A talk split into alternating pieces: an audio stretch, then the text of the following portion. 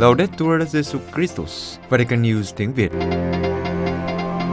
Radio Vatican, Vatican News tiếng Việt.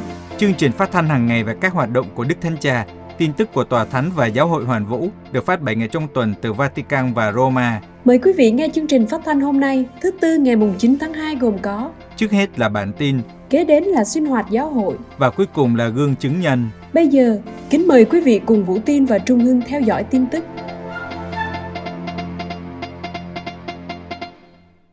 Đức Thánh Cha Francisco không lùi bước trước cuộc chiến chống nạn buôn người. Vatican, thứ ba ngày mùng 8 tháng 2, Ngày Thế giới cầu nguyện và suy tư chống nạn buôn người lần thứ 8 với chủ đề Sức mạnh của sự chăm sóc, phụ nữ kinh tế và nạn buôn người. Đức Thánh Cha gửi sứ điệp video kêu gọi mọi thành phần trong xã hội không lùi bước trước cuộc chiến chống nạn buôn người và mọi hình thức nô lệ và bóc lột. Ngày Thế giới cầu nguyện và suy tư chống nạn buôn người được Đức Thánh Cha Francisco thiết lập vào năm 2014 và ấn định vào ngày 8 tháng 2 mỗi năm, trùng vào ngày lễ kính thánh nữ Josephine Bakita, người Sudan. Từ năm lên 8 tuổi, đã bị bắt làm nô lệ và bị bán đi bán lại nhiều lần cho đến khi sang Ý.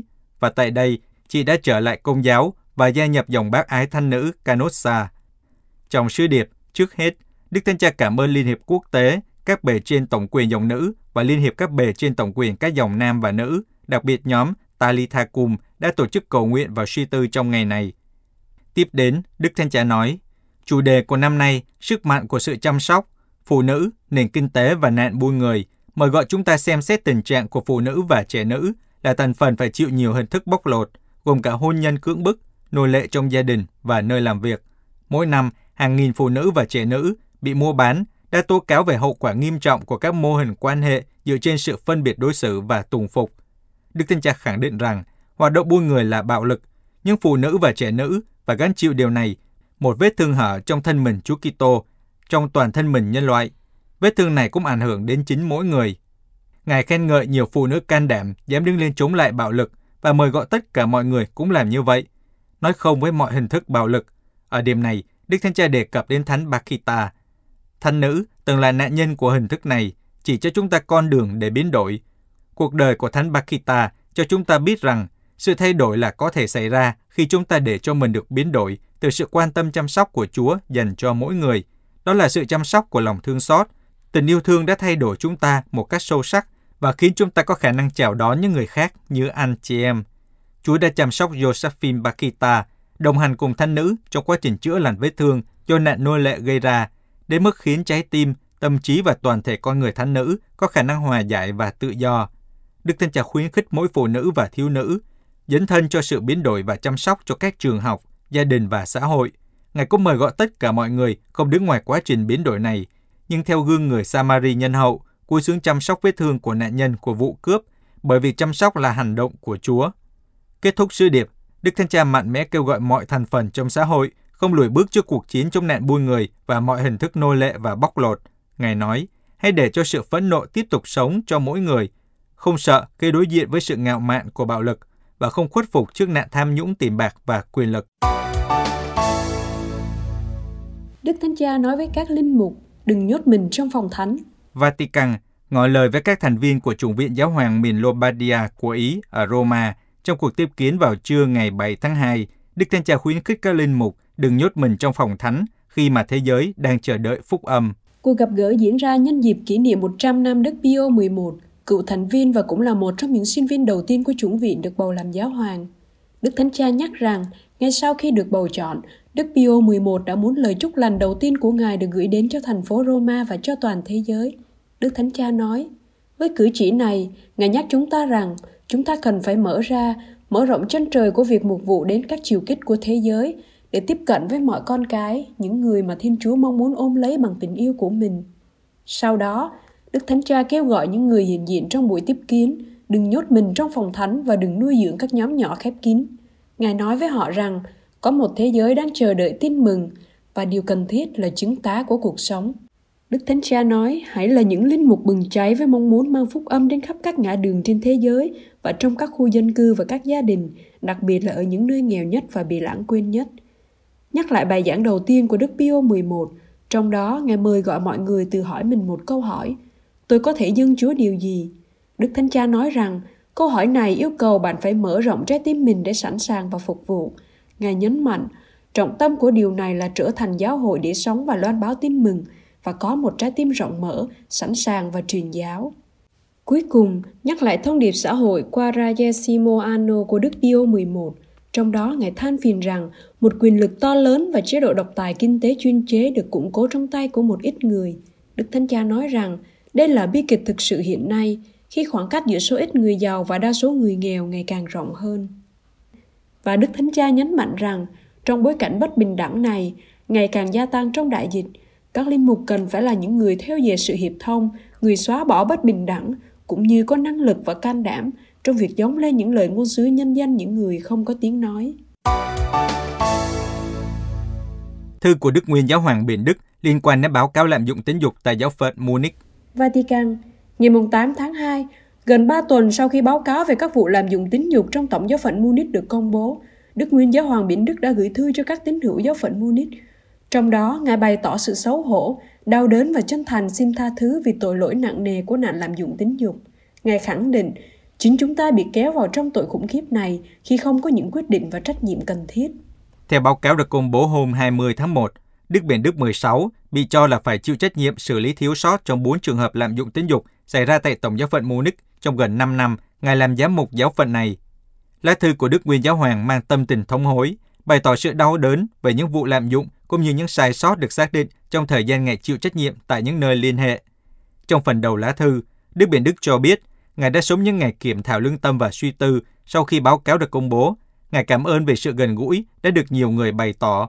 Cảm ơn những người đã cộng tác với Ngài để xem tài liệu và chuẩn bị các câu trả lời gửi đến Ủy ban. Một lần nữa, Ngài xin lỗi về sự nhầm lẫn, hoàn toàn không cố ý, về sự hiện diện của Ngài trong cuộc họp ngày 15 tháng 1 năm 1980. Trong đó Ngài quyết định tiếp đón một linh mục cần được chữa trị trong giáo phận. Và Ngài cũng nói đặc biệt biết ơn vì sự tin tưởng, hỗ trợ và những lời cầu nguyện mà cá nhân Đức Thánh Cha Francisco dành cho Ngài. Trong phần thứ hai của lá thư, Đức Nguyên Giáo Hoàng suy tư và được đánh động bởi việc mỗi ngày. Trong kinh thú nhận, giáo hội đặt ở trung tâm của mọi cử hành thánh lễ, lời thú nhận tội lỗi của chúng ta và lời cầu xin được tha thứ. Chúng ta hãy công khai cầu xin Thiên Chúa hàng sống, tha thứ mọi tội lỗi, tội nặng và rất nặng của chúng ta. Ngài cảm thấy được an ủi rằng, dù tội lỗi của tôi ngày hôm nay có lớn đến đâu, Thiên Chúa vẫn sẽ tha thứ cho tôi nếu tôi thành tâm để mình được người soi xét và thực sự sẵn sàng thay đổi bản thân. Sau đó, Đức Biển Đức nhớ lại những cuộc trò chuyện trực tiếp với các nạn nhân của các vụ lạm dụng do các giáo sĩ gây ra. Ngài viết, trong tất cả các cuộc gặp gỡ của tôi, đặc biệt là trong nhiều chuyến tông du với các nạn nhân bị lạm dụng tính dục bởi các linh mục, tôi đã chứng kiến tận mắt hậu quả của một tội lỗi rất lớn và tôi đã học cách hiểu rằng chính chúng ta can dự vào tội lỗi rất nặng này khi chúng ta bỏ qua nó hoặc khi chúng ta không đối mặt với nó với quyết định và trách nhiệm cần thiết như đã xảy ra và xảy ra quá thường xuyên. Ngài viết tiếp, như trong những cuộc gặp gỡ đó, một lần nữa tôi chỉ có thể bày tỏ sự xấu hổ sâu sắc, nỗi đau to lớn và cầu xin sự tha thứ chân thành từ tất cả các nạn nhân của lạm dụng tính dục. Tôi đã có những trách nhiệm lớn lao trong giáo hội công giáo. Trên tất cả là sự đau buồn của tôi đối với những lạm dụng và sai sót đã xảy ra trong thời gian tôi được giao nhiệm vụ ở những nơi tương ứng. Mỗi trường hợp lạm dụng tính dục đều khủng khiếp và không thể sửa chữa được Tôi bày tỏ sự đồng cảm sâu sắc đối với các nạn nhân bị lạm dụng tính dục và tôi đau buồn vì mỗi trường hợp. Đức Biển Đức xin mọi người cầu nguyện cho Ngài. Giáo hội Hoa Kỳ tổ chức tuần lễ quốc gia về hôn nhân. Hoa Kỳ, Giáo hội Công giáo ở Hoa Kỳ đang tổ chức tuần lễ quốc gia về hôn nhân. Sự kiện diễn ra từ ngày 7 đến ngày 14 tháng 2 hàng năm nhân dịp ngày Valentine, ngày lễ tình yêu, ngày 14 tháng 2. Sự kiện tạo cơ hội để cử hành ơn gọi hôn nhân và tập trung vào tầm quan trọng của đời sống gia đình. Tuần lễ năm nay có chủ đề được kêu gọi đến với niềm vui của tình yêu, đề cập đến thông điệp Amoris Laetitia về gia đình, được Đức Thánh Cha ban hành năm 2016. Thông điệp cũng là nguồn cảm hứng cho tiêu đề của hướng dẫn một vụ toàn quốc mới của Ủy ban về đời sống hôn nhân và gia đình, được phê chuẩn bởi các giám mục Hoa Kỳ trong Hội đồng Toàn thể vào tháng 6 năm 2021. Chủ đề được chọn để làm nổi bật nhiều cách mà các đôi vợ chồng và gia đình được giáo hội đồng hành để sống theo tiếng gọi của tình yêu. Tuần lễ quốc gia về hôn nhân được Hội đồng Giám mục Hoa Kỳ phát động lần đầu tiên vào năm 2010 như một phần của chiến dịch quốc tế nhằm tìm cách quy tụ các cá nhân, tổ chức và doanh nghiệp để củng cố hôn nhân và để gây ảnh hưởng đến văn hóa hiện đại. Tuần lễ bao gồm Ngày Thế giới về hôn nhân, được tổ chức vào Chủ nhật thứ hai của tháng 2, tức là vào ngày 13 tháng 2 năm nay và kết thúc vào ngày lễ tình yêu.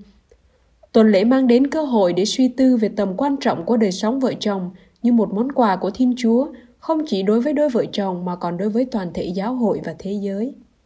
Các giám mục Hoa Kỳ khuyến khích sử dụng các tài liệu được chuẩn bị cho từng ngày trong tuần lễ, được đăng trên các kênh truyền thông xã hội, Twitter, Facebook và Instagram của Hội đồng Giám mục Hoa Kỳ. Sự kiện sẽ được truyền chiếu trực tiếp trên các kênh truyền thông xã hội, bao gồm giờ kinh mân côi cầu nguyện cho các đôi đã kết hôn và đính hôn và trò chuyện về việc chăm sóc người phối ngẫu đau ốm.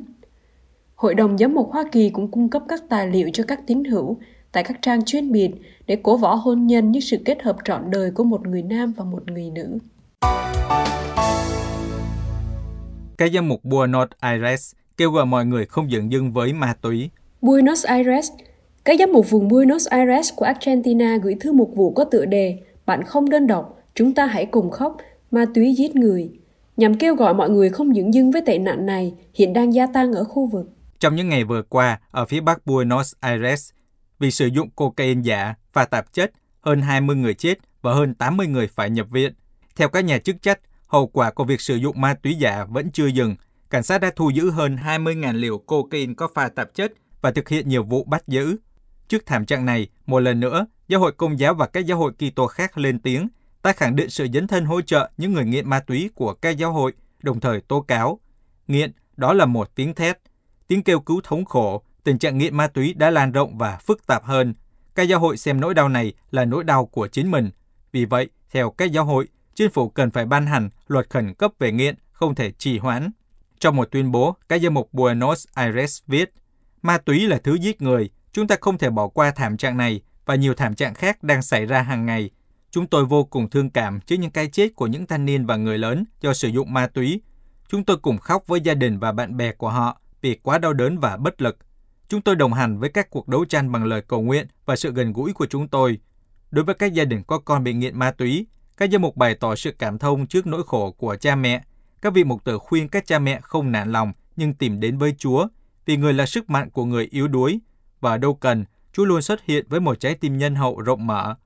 Đối với những người coi việc hợp pháp hóa ma túy là một giải pháp, đặc biệt liên quan đến hậu quả do ma túy bị pha tạp chất gây ra, các giám mục nhắc lại rằng hợp pháp hóa tiêu thụ các chất gây nghiện sẽ chỉ dẫn đến tiêu thụ nhiều hơn và nhiều người sẽ bị gạt ra bên lề xã hội. Nhân quyền bị vi phạm phải thúc đẩy chúng ta hành động, chúng ta không thể thờ ơ. Các giám mục nhấn mạnh, một lần nữa, yêu cầu toàn thể xã hội cùng chung sức trong việc ngăn ngừa chứng nghiện ma túy, mời gọi mở thêm các nhà nguyện, câu lạc bộ và trường học, hỗ trợ các trung tâm tiếp nhận, chữa bệnh và tái hòa nhập xã hội. Các giám mục châu Âu phản đối Tổng thống Pháp về quyền phá thai. Luxembourg Trong một tuyên bố được đưa ra vào hôm thứ Ba ngày 8 tháng 2, Đức Hồng Y Jean-Claude Oderic, Chủ tịch Ủy ban các hội đồng giám mục của Liên minh châu Âu, đại diện các giám mục châu Âu, phản đối đề xuất của ông Emmanuel Macron, Tổng thống Pháp, về việc đưa quyền phá thai vào hiến chương các quyền căn bản của Liên minh châu Âu. Một trong những đề xuất được ông Macron đưa ra trong bài phát biểu trước Nghị viện châu Âu hôm 19 tháng 1 trong cương vị Chủ tịch luân phiên của châu Âu là quyền phá thai được đưa vào hiến chương các quyền căn bản của Liên minh châu Âu. Trong tuyên bố vào thứ Ba, các giám mục bày tỏ sự quan ngại sâu sắc đối với đề xuất này của Tổng thống Pháp. Các vị mục tử nhấn mạnh, quyền phá thai không được công nhận trong luật châu Âu hoặc luật quốc tế. Việc cố gắng thay đổi điều này không chỉ đi ngược lại các niềm tin và giá trị cơ bản của châu Âu, nhưng còn là một luật bất công, không có nền tảng đạo đức và được coi là nguyên nhân gây ra xung đột không ngừng giữa các công dân châu Âu.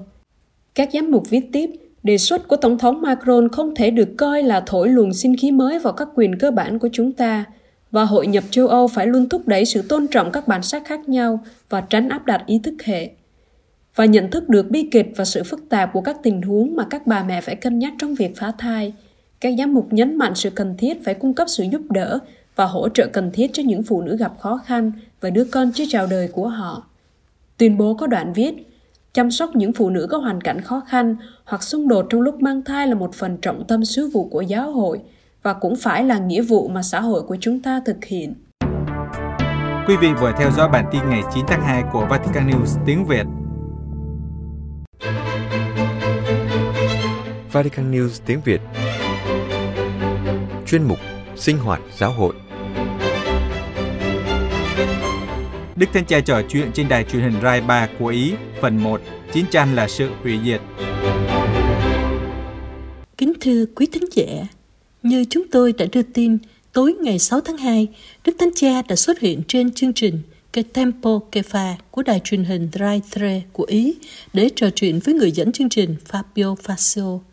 Theo thống kê, đã có khoảng 6 triệu người theo dõi trực tiếp cuộc phỏng vấn Đức Thánh Cha. Từ nơi cư trú của mình ở nhà trọ Thánh Marta, Đức Thánh Cha đã trả lời các câu hỏi về nhiều vấn đề khác nhau như chiến tranh, người di cư, bảo vệ công trình sáng tạo, mối quan hệ giữa cha mẹ và con cái, sự giữ và đau khổ, cầu nguyện, tương lai của giáo hội, nhu cầu có bạn bè, vân vân. Đức Thánh Cha đã khẳng định rằng chiến tranh là sự hủy diệt. Tha thứ là một quyền của con người và nói thêm khả năng được tha thứ là một quyền của con người. Tất cả chúng ta đều có quyền được tha thứ nếu chúng ta cầu xin sự tha thứ. Trong một sinh hoạt giáo hội hôm nay, chúng tôi xin tiếp tục gửi đến quý vị nội dung tổng quát của một số trả lời của Đức Thánh Cha trong cuộc phỏng vấn. Sau khi đã nói về vấn đề người di dân, trong đề tài về chiến tranh khi được hỏi về những căng thẳng đang diễn ra giữa Ukraine và Nga, Đức Thánh Cha nhắc lại gốc rễ của thực tế khủng khiếp này, điều mà Ngài gọi là sự mâu thuẫn của công trình sáng tạo có từ trong sách sáng thế. Với cuộc chiến giữa Cain và Apen và Thapapen, Đức Thánh Cha nói, các cuộc chiến giữa những người anh em xuất hiện ngay sau khi Thiên Chúa dựng nên người nam và người nữ, có một cái gì đó giống như một sự chống lại ý nghĩa của công trình sáng tạo. Đó là lý do tại sao chiến tranh luôn là sự hủy diệt. Ví dụ, canh tác đất đai, chăm sóc con cái, nuôi nấng gia đình, làm cho xã hội phát triển. Đây là xây dựng. Chiến tranh là tiêu diệt. Đó là một cơ chế hủy diệt. Đối với Đức Thánh Cha, cách đối xử như tội phạm dành cho hàng ngàn người di cư cũng cùng một cơ chế hủy diệt trên. Ngài nói rằng để đến được biển, họ đã phải đau khổ rất nhiều. Một lần nữa, Ngài tố cáo các trại tập trung ở Libya và than rằng những người muốn trốn chạy đã phải đau khổ biết bao khi rơi vào tay những kẻ buôn người. Ngài nói có những bộ phim cho thấy điều này, bao gồm nhiều phim có thể được tìm thấy trong phân bộ người di cư và người tị nạn của Bộ Phục vụ Phát triển Con Người Toàn diện. Đức Thánh Cha nhắc lại, họ đau khổ và rồi họ gặp nguy hiểm khi băng qua địa Trung Hải. Sau đó, đôi khi họ bị những người mà vì tinh thần trách nhiệm của địa phương từ chối và nói rằng không, họ không thể đến đây. Có những con tàu đi lòng vòng để tìm kiếm một bến cảng và phải quay trở lại nơi họ xuất phát hoặc họ sẽ chết trên biển. Điều này đang xảy ra ngày hôm nay. Như trong những lần khác, Đức Thánh Cha lặp lại nguyên tắc là mỗi quốc gia phải xác định mình có thể tiếp nhận bao nhiêu người di cư. Ngài nói đây là vấn đề chính trị nội bộ và nó cần phải được xem xét thấu đáo với các quốc gia khác nhau đưa ra những con số khác nhau. Ngài hỏi, và những nước khác? Có Liên minh châu Âu, chúng ta phải đồng ý để chúng ta có thể đạt được sự cân bằng trong sự hiệp thông. Ngược lại, theo Đức Thánh Cha, dường như chỉ thấy có sự bất công. Họ đến Tây Ban Nha và Ý, hai quốc gia gần nhất, và họ không được đón nhận ở những nơi khác. Đức Thánh Cha lặp lại bốn từ khóa mà Ngài luôn nhấn mạnh. Người di cư phải luôn được chào đón, đồng hành, thăng tiến và hòa nhập. Họ cần được chào đón bởi vì có những khó khăn, rồi cần sự đồng hành, thăng tiến và hòa nhập họ vào xã hội. Trên hết, Ngài nhấn mạnh cần phải hòa nhập họ vào các nước tiếp nhận để tránh hiện tượng các khu bị tách biệt và chủ nghĩa cực đoan phát sinh từ các hệ tư tưởng như đã xảy ra cho thảm kịch của Jean Ventem ở Bỉ. Hơn nữa, người di cư là nguồn lực ở các quốc gia đang có sự suy giảm dân số mạnh mẽ. Vì vậy, Đức Thánh Cha nêu rõ, chúng ta phải suy nghĩ một cách thông minh về chính sách di cư, một chính sách mang tính chất lục địa. Và việc Địa Trung Hải ngày nay là nghĩa trang lớn nhất châu Âu chắc hẳn khiến chúng ta phải suy nghĩ. Khi được người dẫn chương trình hỏi về sự chia rẽ trên thế giới, Đức Thánh Cha kêu gọi các khán thính giả suy tư về điều dường như là một sự chia rẽ to lớn trên thế giới, một sự phân chia coi một phần của thế giới được phát triển, nơi mọi người có cơ hội đến trường, học đại học, làm việc, và một phần khác, nơi trẻ em đang chết, người di cư chết đuối, những bất công mà chúng ta cũng thấy ở đất nước của chúng ta. Có một cám dỗ rất xấu xí, đó là ngoảnh mặt đi, tránh nhìn vào nhu cầu của người khác. Đức Thánh Cha thừa nhận rằng các phương tiện truyền thông đưa tin về những gì đang xảy ra trên thế giới, nhưng phàn nàn rằng chúng ta giữ khoảng cách. Chúng ta tránh xa những thực tế mà chúng ta thấy. Ngài nói, chúng ta phàn nàn một chút và nói đó là một thảm kịch, nhưng sau đó thì như thể không có gì xảy ra. Đức Thánh Cha nhấn mạnh, nhìn thôi thì chưa đủ, cần phải cảm nhận, cần phải chạm vào. Chúng ta thiếu chạm vào những khốn khổ, sự đụng chạm dẫn chúng ta đến sự anh hùng. Tôi nghĩ đến các bác sĩ và y tá, những người đã hy sinh mạng sống của họ trong đại dịch này. Họ đã chạm vào sự ác và chọn ở lại với người bệnh.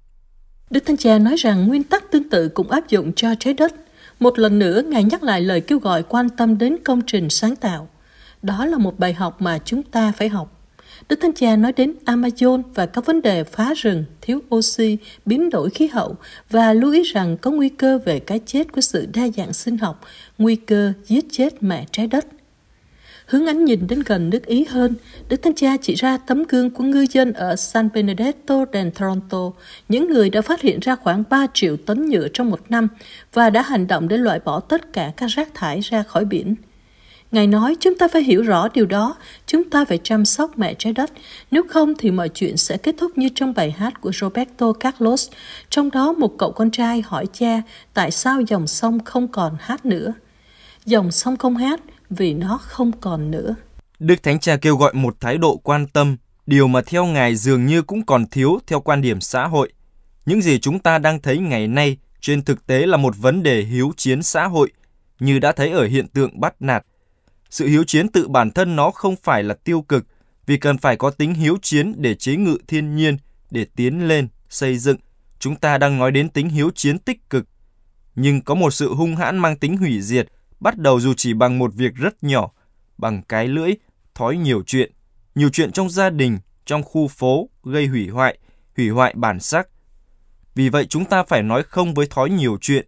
Nếu bạn có điều chống lại người khác, hoặc bạn nuốt nó đi, hoặc đến gặp họ và nói thẳng vào mặt họ, hãy dũng cảm lên, hãy can đảm lên. Vẫn chú trọng đến người trẻ, những người mặc dù có sự siêu kết nối, đôi khi phải chịu cảm giác cô đơn lạ thường, Đức Thánh Cha đã nói trực tiếp với các bậc cha mẹ của các thanh thiếu niên, những người đôi khi phải vật lộn để hiểu nỗi đau khổ của người khác. Đối với giám mục của Roma, mối quan hệ giữa cha mẹ và con cái có thể được tóm gọn trong một từ gần gũi. Ngài nói, khi các cặp vợ chồng trẻ đến xưng tội hay khi nói chuyện với họ, tôi luôn hỏi một câu, anh chị có chơi với con cái không? Đó là sự quán đại của người cha, người mẹ với đứa con – Đôi khi tôi nghe thấy những câu trả lời đầy đau khổ. Nhưng thưa cha, khi con rời nhà đi làm, chúng đang ngủ, và khi con trở về vào ban đêm, chúng cũng lại đang ngủ.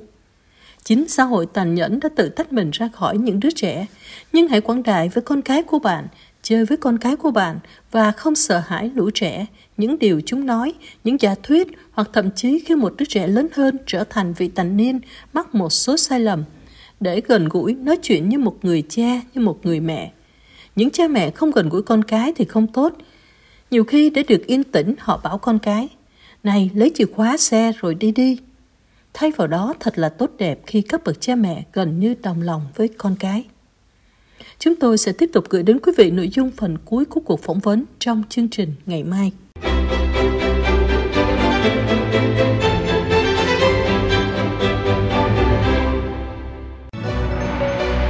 Vatican News tiếng Việt Chuyên mục Gương chứng nhân Saint Nelly Leon, một cuộc đời phục vụ các nữ tù nhân. Vào đầu năm nay, báo El Mercurio và tổ chức Mugres Empresarias đã tổ chức đề cử và trao giải cho 100 phụ nữ lãnh đạo nổi bật trong dịch vụ xã hội của năm 2021.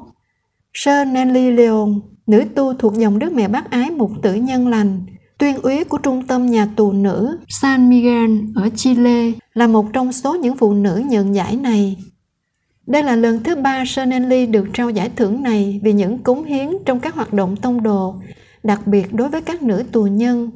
Sơ chia sẻ hoạt động sứ vụ của Sơ. Nếu tôi không gần gũi với các nữ tù nhân, nếu tôi không có ý thức làm việc và say mê sâu sắc, thúc đẩy tôi đấu tranh cho nhân phẩm, công lý và xây dựng lại cuộc đời, thì giải này không có ý nghĩa gì cả. Mỗi lần nhận giải thưởng, tôi đều nghĩ đến các nữ tù nhân. Về công việc thực hiện trong năm thứ hai của đại dịch Sean nhận xét, năm 2021 có một số tiến triển. Các lần viếng thăm bị tạm dừng vì đại dịch hiện đã được nối lại, đặc biệt đối với gia đình của các tù nhân. Chúng tôi đã thực hiện một số thỏa thuận với khu vực dân sự và nhà nước để có thể trao cho họ thêm một chút phẩm giá. Đáng buồn là phụ nữ tiếp tục bị đưa vào tù và không ngừng nhận các bản án khắc nghiệt. Chúng tôi đã yêu cầu xem xét lại tất cả các phán quyết đối với các nữ tù nhân, nhưng tình hình vẫn chưa được cải thiện.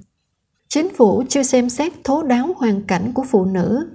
Chúng tôi đã đấu tranh rất nhiều, đã làm việc với Bộ Tư pháp, với nhiều cơ quan, yêu cầu các cơ quan hữu trách xem xét đến hoàn cảnh của các bà mẹ có con nhỏ để họ không phải tiếp tục bị tước tự do.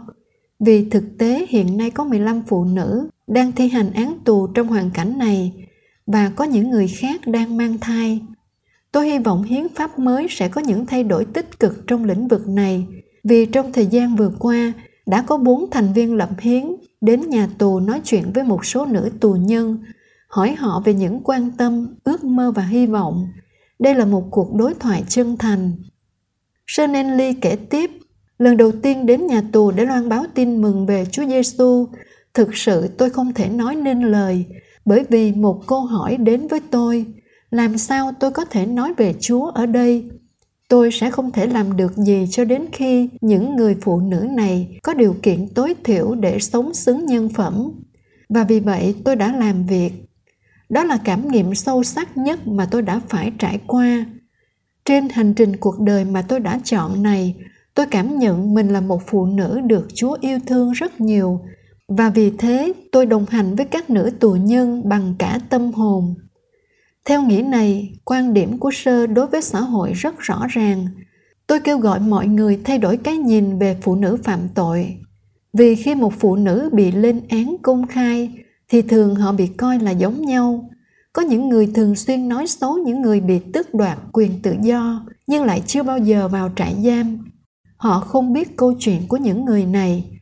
Tôi học được rằng mỗi phụ nữ đều khác nhau và có một câu chuyện riêng. Tôi mong mọi người đồng cảm hơn với thực tế của người nghèo. Trong quá trình dài làm việc với những phụ nữ bị tước quyền tự do, nữ tu tuyên úy đã biết rõ những câu chuyện khiến họ trở thành những người phụ nữ thô kệch và những câu chuyện khác truyền cảm hứng và mang đến hy vọng có thể bắt đầu một cuộc sống mới. Sơ nói, cô đơn là một trải nghiệm rất mạnh mẽ trong tù. Một trong những kinh nghiệm khó khăn nhất mà tôi phải trải qua là có một nữ tù nhân tự tử. Tôi phải đưa cô ấy ra khỏi nhà xác, thay quần áo cho cô và làm những thủ tục cuối cùng cho người chết bầu khí cô đơn bao trùm cái chết. Tôi tự hỏi, tại sao một người nghèo lại phải nghèo đến thế? Nghèo cho đến chết. Lee cho biết hiện sao đang cộng tác làm việc với tổ chức. Này con, hãy đứng dậy. Để có thể làm dịu bớt nỗi cô đơn của các nữ tù nhân. Nhờ đó, mọi người đã chứng kiến những thay đổi tuyệt vời trong cuộc sống của những phụ nữ bị mất tự do. Có một số sau khi mãn hạn tù đã trở thành nhân viên xã hội, nữ hộ sinh và nhiều ngành nghề khác. Những bước tiến này là nguồn động viên tinh thần to lớn cho sơ. Nữ tu tuyên úy nhà tù kết luận bằng cách khẳng định chắc chắn rằng cuộc đời của một phụ nữ bị tước đoạt tự do có thể được biến đổi và sơ nói thêm một câu của thánh Maria Euphrasia, một người phụ nữ đáng giá hơn thế giới và một cơ hội thực sự tạo nên sự khác biệt.